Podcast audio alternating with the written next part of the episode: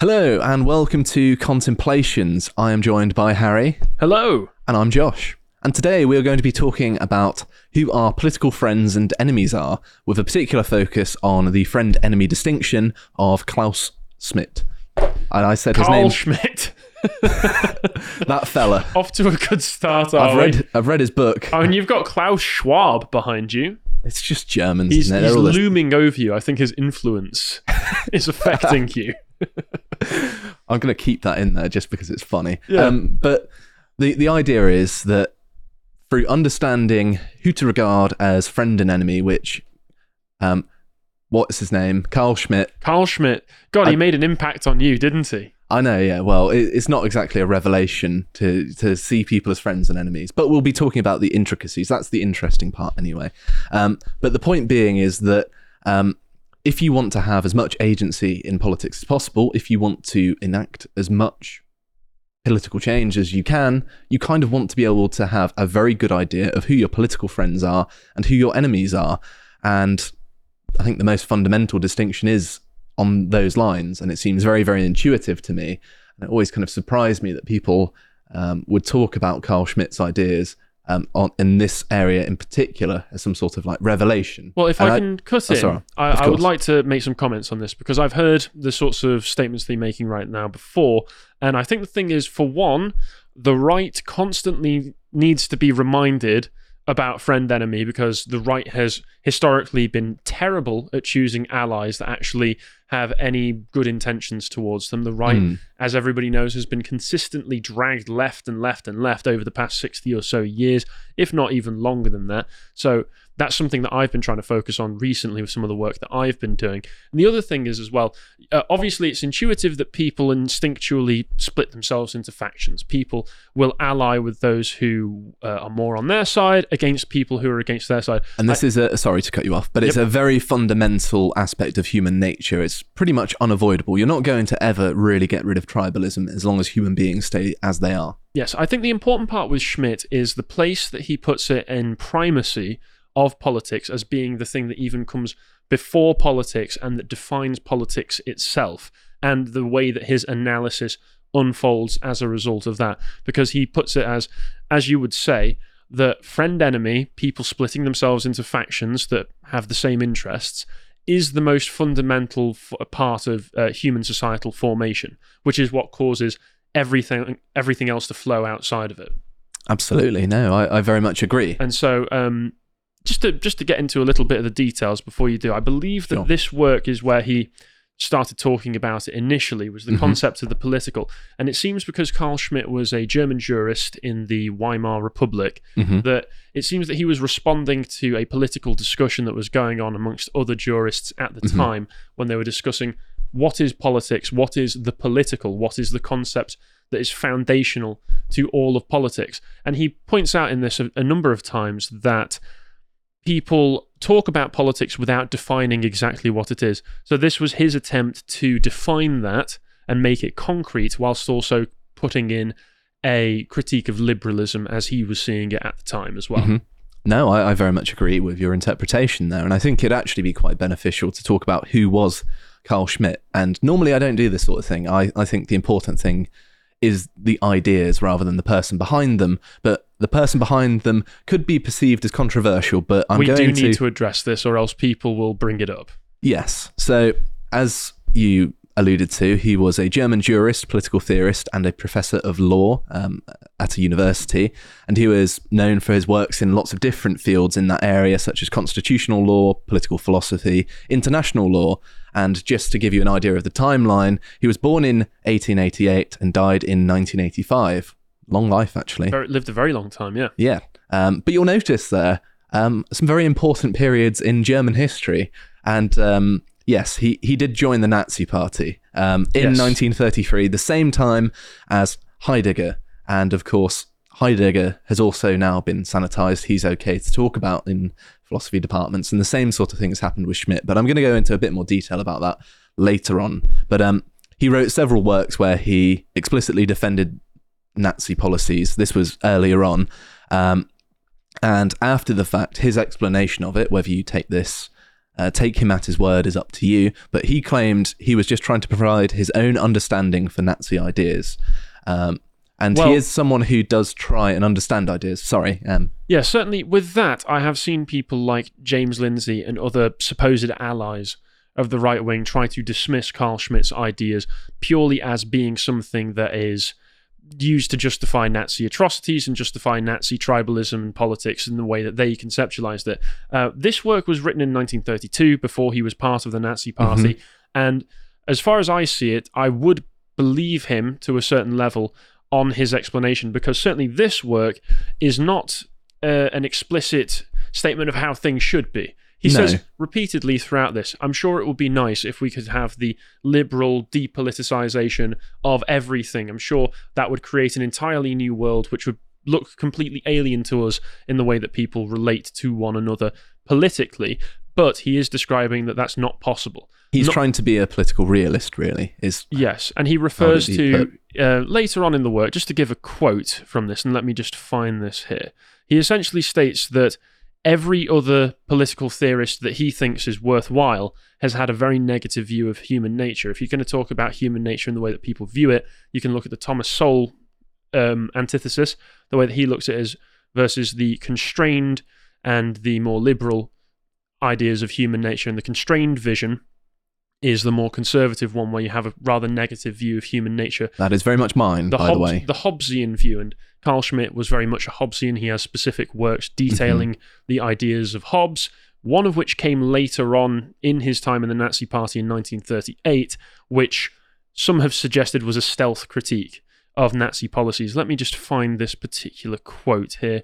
It's uh, completely losing it all of a sudden. While you're having now. a, Yes. a quick look, um, it's worth mentioning as well uh, as uh, as views of human nature go. I think when we talk about you know having a dim view of human nature, it's more about whether people are intuitively good or not. This is a, a debate that's been going on in philosophy for quite some time. Like Rousseau believed that um, people were innately good and society made them evil. And I think it's the other way around, actually. People are innately evil, they're innately selfish, and they are educated into being good people. And I think that many of you, um, you don't necessarily need to have trawled the psychological literature like I have. You can look at your own understanding of the people that you know, and you'll be able to see the fact that, yes, the people who are good people, that are moral people, that are kind, have had to work very hard, and their parents had to work hard, or whoever raised them had to work hard to make them that way. And I think that that's a realistic view of human nature. And I don't think many people on our side of the aisle politically would Certainly deny not. this. I would say that conservatives and people who put themselves on the right wing of politics are those with the. It, it's described as inherently negative view Mm. of human nature, but I would just describe it as the inherently realistic view of human nature because yeah, it's, it's I- only negative if you uh, are cynical about it. I right? think characterizing it in a moral sense denies the fact that this is just unchangeable. Hmm. uh, uh, socialists and liberals, since the French Revolution, have tried to socially engineer people in a way that will change the very foundation, the ve- uh, the very nature of human na- uh, of human life, uh, which has shown itself time and time again to be a completely impossible task. Well, there was the whole concept of Homo Sovieticus or Soviet man, and uh, they just realised, well, that doesn't work. it, you it can't doesn't work. you can't educate people out of their deeply seated biological impulses. And you cause a lot of misery in trying to do so. I have do, found yeah. the quote that I was looking for. go ahead, yeah. where he's, he's talking here about the uh, differences between the two views of human nature. He says part of the theories that postulates which presuppose man to be good is liberal, and he gives some explanations of the different variations that that can take from all the way going from anarchist theories of state to the more moderate liberal states. Whereas, and then he goes, what remains is the mar- remarkable and for many certainly disquieting diagnosis that all genuine political theories presuppose man to be evil, i.e., by no means an unproblematic but a dangerous and dynamic being. This can be easily documented in the works of every specific political thinker, insofar as they reveal themselves as, as such, they all agree on the idea of a problematic human nature, no matter how distinct they are in rank and prominent in history. It suffices here to cite Machiavelli, Hobbes, Bossuet, Fichte, as soon as he forgets his humanitarian idealism, de Maistre, Donoso Cortez, H. Taine, and Hegel, who, to be sure, at times has shown his double face. So he's just saying there all of the political theory that he thinks is relevant and actually ex- uh, explanatory of human behavior takes that in- inherently negative view of human nature. And he also points out that Schmitt himself was a Catholic. Mhm. He points out that it does have a lot to do with the religious nature of a lot of these people. Certainly, pre 19th century, pre early 20th century, the vast majority of political thinkers will be coming at it from a purely religious perspective. Like, for instance, he mentions de Maistre there. de Maistre, also a Catholic, viewed everything through Mhm. the eyes of providence, as he But I didn't it. see the fingerprints of Catholicism necessarily in the concept of the political. It seems No. like almost like a secular political analysis. Not that you know Well, it's religion it's a necessarily very- needs to come into it at all. It's a juristic le- Well, that's uh, true, yeah. political analysis. You can see that he is legalistic in his thinking because he's very straight and blunt and to the point. One of the things coming like back that, to yeah. this text, uh, this was the second time going through it, was it reminded me how straightforward his language is when going through the whole thing. It was very interesting to see how just easy to understand a lot of his ideas Mhm. were. But on that on that basis of the religious nature, specifically Christian, that a lot of these people were coming from, Christianity starts with the found um, you know foundation of original sin. Man is inherently sinful, and from there they build the rest of their belief system about how human beings act. And so you can you can certainly see the parallels between that and the more negative view of human nature. Man is something Mhm. rotten at the core that needs to be made better, possibly by society and possibly by the state around it. It's one of those things that the, the realm of, of science and religion actually agree on, and it's the, the midwits in the middle that yes. That ruin it where for the where are you of us. placing the uh, science and religion on that bell curve? Um, they're both on the same side. Oh, okay. Just to, I'm being very diplomatic. yes. They're on the on the clever side. But um, to be fair, to be religious in this modern age, you've got to be quite um, sort of of conviction, and you've you've got to really know why you believe what you believe, because there are so many forces trying to undermine it. So I think people in the modern day who are religious are um, a lot more intelligent than they perhaps would have been in the past. Certainly, you you are right that you have to have conviction. I believe Peter Hitchens, who's very religious, said that he began as an atheist and he reasoned himself into his religious beliefs, which is quite an interesting take because not a lot of Mhm. people do. But I, I, for one, I know that you don't necessarily approve of this, but I recently began believing in God, whatever you want to call it, a higher power. I didn't even know that. Oh, well, I did. Sorry to break it to you. I've come out of the closet. I'm no longer a cringe atheist like yourself. I'm not cringe. I don't really care what people I'm believe. joking. I'm joking. Um, but for me, that came from a position of rationality. Was me observing the world around me, Mhm. and also, to be honest, uh, reading the works of de Maistre as well. But that's a different conversation. But to carry on with Schmitt's life, um, in 1936, he was severely criticised by an SS publication, was only able to retain his position at the University of Berlin, which I think he had been appointed relatively recently, perhaps through, you know, Nazi um, recommendation. Um, and he only kept that position because of the protection of Hermann Goering. So he did have some admirers high up in the party, that much is true. But he spent much of his uh, years of Nazi rule continuing his work at university. So he was basically just an academic in Germany. He, he so was. to accuse him of crimes would be dishonest, and in I fact, mean, the he- Allies did didn't prosecute him. So Uh, he was questioned during Nuremberg, I believe, Mhm. but then managed to acquit himself very well, so they didn't do anything. Also, he quit the Nazi Party in 1938, I believe, which is years and years before anything like the Holocaust was Mhm. initi- i- initiated. So he can't be implement uh, implicated in any of that. And funnily enough, people do point out that he did have quite a few Jewish friends before joining the Nazi Party. I'm not racist. I've got black friends. And then when he started, he was just like, I'm not friends with you guys anymore. So I don't know what was going on there. Perhaps he did become overwhelmed with the I- ideology to begin with, but Mhm. then eventually faded, especially because being a Catholic, the Nazis actually weren't very fond of Christianity of any sect. So I doubt that won him very many friends. no, certainly not. Um, But what this is all just to say as well, just once again, I, I don't want to keep bringing him up, but James Lindsay has completely dismissed him purely off of the back of, oh, he was part of the Nazi party, oh, his ideas justified Nazi atrocities. No, they did not. He was describing the situation as he saw it. He was going, to, he was saying, here is humanity, and here is my analysis of Mhm. it. He wasn't going, here is humanity as I see it. Here's what should happen. He was being descriptive, not prescriptive. I think we can also understand people's ideas without necessarily agreeing Of with course. what they believed, right? I, w- I was talking to Dan in a recording for Brokenomics yesterday. Um, this is at the time of recording, but um, yeah, I was explaining Lenin's rationale in the Russian Revolution, and you know, I've read Lenin's writing. You can read him. I think he's a terrible human being, but I read his ideas, understood He was them, an incredibly successful revolutionary. Yeah, and there are there are observations in there that are interesting, and it's also interesting just to understand the minds of the people at the time. I mean, it could well be a window into mid-century Germany, sort of pre-war, which is interesting in and of itself. But I don't think there's anything there that's actually that unique to that time period necessarily. I think actually um, the part of the re- the appeal of Schmitt is that his writing um, It can apply some, to all times and all it places. It has some timeless qualities to it, although there are elements, um, as you've pointed out to me before, that are of its time as well.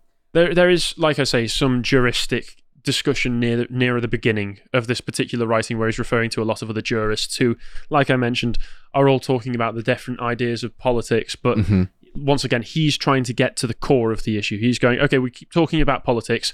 What does that mean beyond anything? Because his first statement is just the outright uh, is saying that if you're talking about the state, the concept of the state presupposes the concept of the political. So everybody understands the state is the organization within society that has the monopoly on politics. What's politics? hmm Because there must be something political before you have the state to necessitate the state in the first place. The state enemy. Depends on the state. Who's running the state? That's who I care Even about. if I'm running it, I'm the only person involved. It's still the enemy.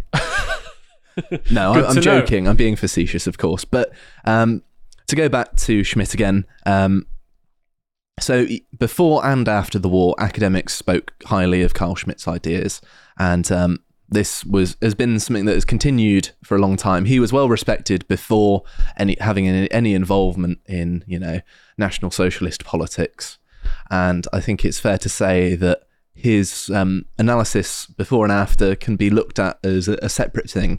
And sure, you can look at his, his writing in that window, but also he was kind of disenfranchised and criticized heavily and could have even potentially been purged at one point were it not for Goering. So I think he, he recognized that actually they were enemy, ironically. Certainly to him, yes. Yes, which um, he, he did fall foul to his own sort of dichotomy there to a certain Well, extent. well, that's one of the difficulties of political reality is that you don't always Mhm. get a good grasp of who your enemies are until it might be too late. Well, sometimes the information is simply not available to you. You make an informed choice. It seems like the right choice, and many people might make the same choice in the same circumstances. I, I, I know that feels a bit weird talking about a man who joined the Nazi Party, but in in sort of I mean, once again, in a hypothetical. It's it, just to, just to bring up um, a comparative one, um, and this is uh, this is quite funny itself.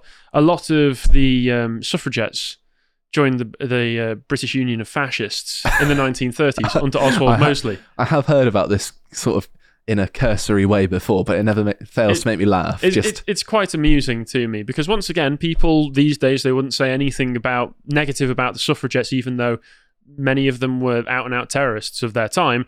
But then they wouldn't mention that because apparently joining a failed political party in England that yeah aligned itself with an organisation that you uh, with with European movements that might be distasteful to you is worse than actually being terrorists. So I think the morality of that is completely skewed Mhm. as far as I'm concerned. it does add some more truth to the term feminazi, though. Although although National Socialism and fascism are two distinct. They, they are distinct things, and Mm. uh, just to put some historical context in there, fascism wasn't really associated with the Nazis until around 38 when Mussolini made the absolutely terrible decision of aligning himself with Hitler. That turned out to Well, be I a mean- bad move in the long run. lots of Mussolini's decisions were terrible, to be fair. I mean, invading Greece. I, I don't know why we're talking about this. We're not talking about World War II. or pre World yes, War II. his decision to invade Ethiopia and Greece didn't go too well. Yeah, they weren't great.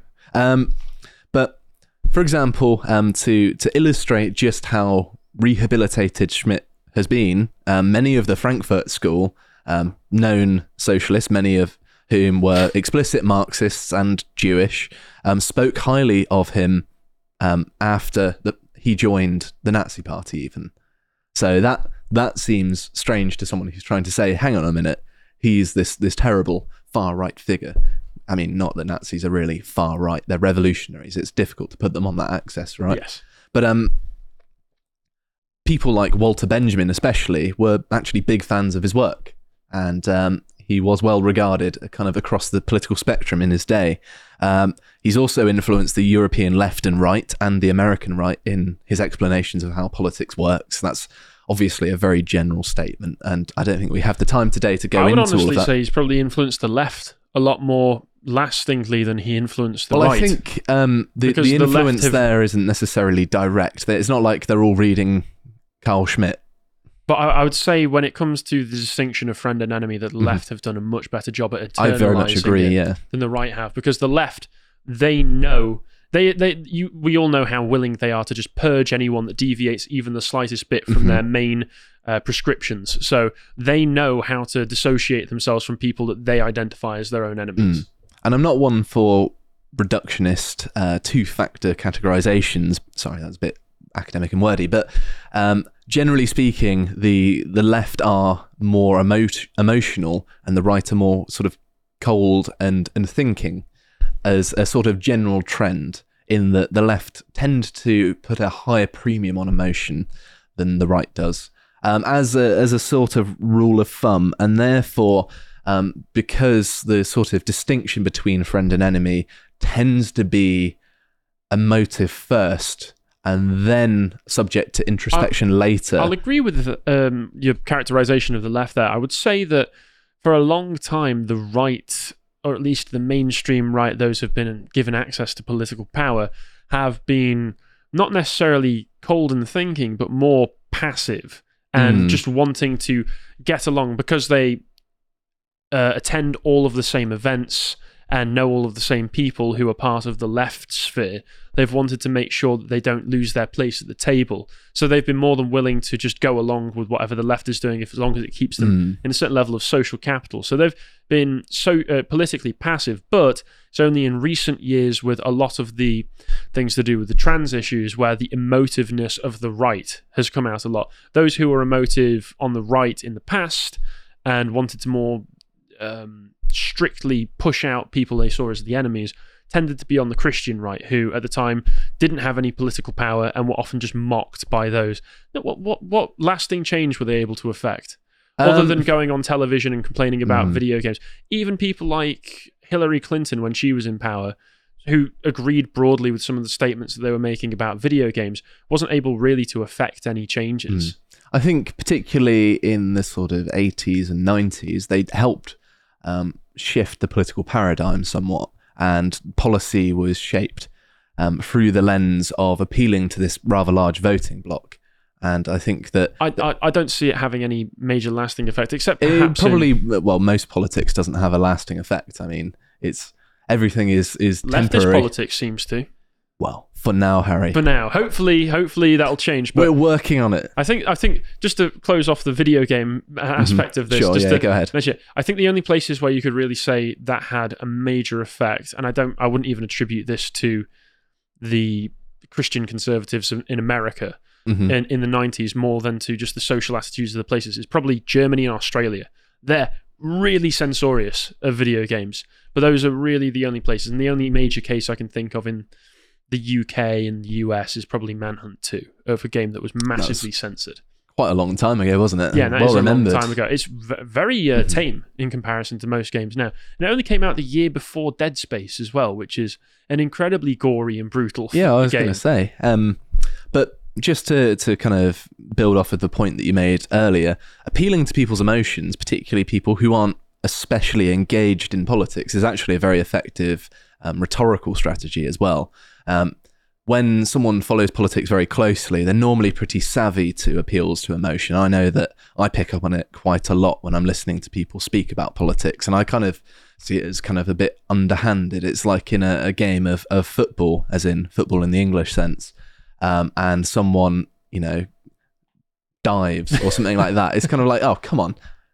Um, I, I, see it as just the way to appeal to uh, the humanity of the people that you're speaking Mm-hmm. to. At the end of the day, we're not robots. We don't operate like the Tories would like us to. On just going, well, I guess everything's fine. My daughter might have just been raped in a in a high rise in Rotherham, but at least that line of GDP is going up. mm, This is something um, Rothbard spoke about when he was talking about how the libertarians should appeal to people's emotions when they go and try and run for political office places. He said, What's going to work better? Is it going to be I go up and give them an incredibly dry, boring speech about statistics, or do I get up and I say we need to take our country back and use emotive language? That's why Trump was so successful. He mm-hmm. came out and he said exactly what people wanted to hear. Mm-hmm. If I were to run for office, which I have no intention of ever doing, despite being dressed for it, yeah, that's true. Um, um, I would probably couch things as do you want to make your own decisions, or would you like some bureaucrat in Whitehall who's probably some vegan weirdo to make them for you? If you want to have any agency over your life, then vote for me. I would, I would come out and scream, "Do you, uh, brothers and sisters, do you want your country back?" And then people would cheer. The banners would fall behind me, but that's for later. Which banners would be behind you, Harry? Only joking.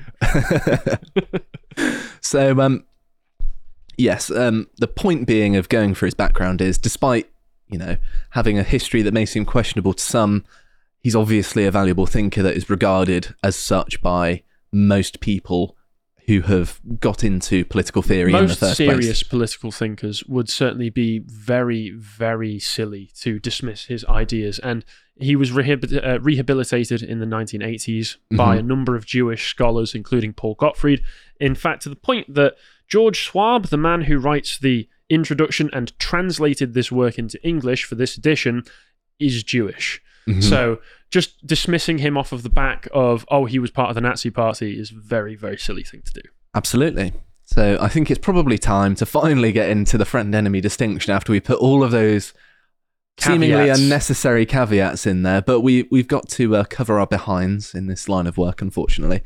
But um, yes, he sort of formalized the notion um, of the friend enemy distinction um, to what he refers to as the liberal notion that laws apply to people equally, which I think is quite an interesting observation, actually, in that he was saying, well, there, there's this liberal consensus, which you touched on, he disapproved of. And he wanted to highlight the fact that, yeah, laws will never apply to people equally because the people in power uh, selectively enforce it. And um, he basically said the sovereign is he who decides the exception. That's one of his different works in political theology, but yes, it is. Yes, that is correct. Um, I, mean, I, that, I, did read um, a few extracts from that, but I haven't actually read the full. I mean, book. that also plays into this because he was writing this after political theology, so those ideas are already taken for granted mm-hmm. in this. But um, what that means, the sovereign, it doesn't necessarily mean monarch, although it, it is taken to mean that in the modern context. What what it means is just the ruler is those who decide the exception to the rules. Well, he also defines in that particular work and references a number of times in this that the exception is what defines the rule. He's often speaking about antithesis, and he was mm-hmm. somebody who seemingly understood Hegel. So I'd imagine that some parts of the antithesis contradictions element influenced his thinking on this, but he essentially says you can only know the rule because it is defined by mm-hmm. its antithesis, by the exception. Because if you have freedom, what is freedom without not freedom, without oppression and captivity? And what is what are those similarly without their opposite? You can't have one thing without its direct opposite, which is um, but just to I've got an excellent quote from this work on that that you, on the concept that you just mentioned, which was he just states very succinctly: the sovereignty of law means only the sovereignty of men who draw up and administer this law. It's something everybody needs to take into account at all times. It's not what it says on paper; it's who's interpreting and who's administering what it says mm-hmm. on paper. And it's a, a very um, stark example as well, because of course he's a jurist and he would be well aware of how laws looked on paper and how they were actually applied in practice in reality. And it's almost to the point whereby the, the, the paper thing is somewhat relevant, but it's not nearly as important as how it's actually applied in practice. And, and I think that this is a very important distinction to make in modern politics because there's a lot of sort of um, face saving um, PR dress up of stuff that sounds really nice and it's kind of wishy washy and when it's actually applied, it's tyrannical and horrifying. Like, like, the, like you said, Whitehall are often the people administering these, and it's mm. probably going to be a blue-haired vegan weirdo who mm-hmm. ends up administering a law. So a law could say, "You're going to get puppies," and instead you get some disease-ridden feral uh, creature put shoved through your door. because these people are spiteful and they absolutely despise you.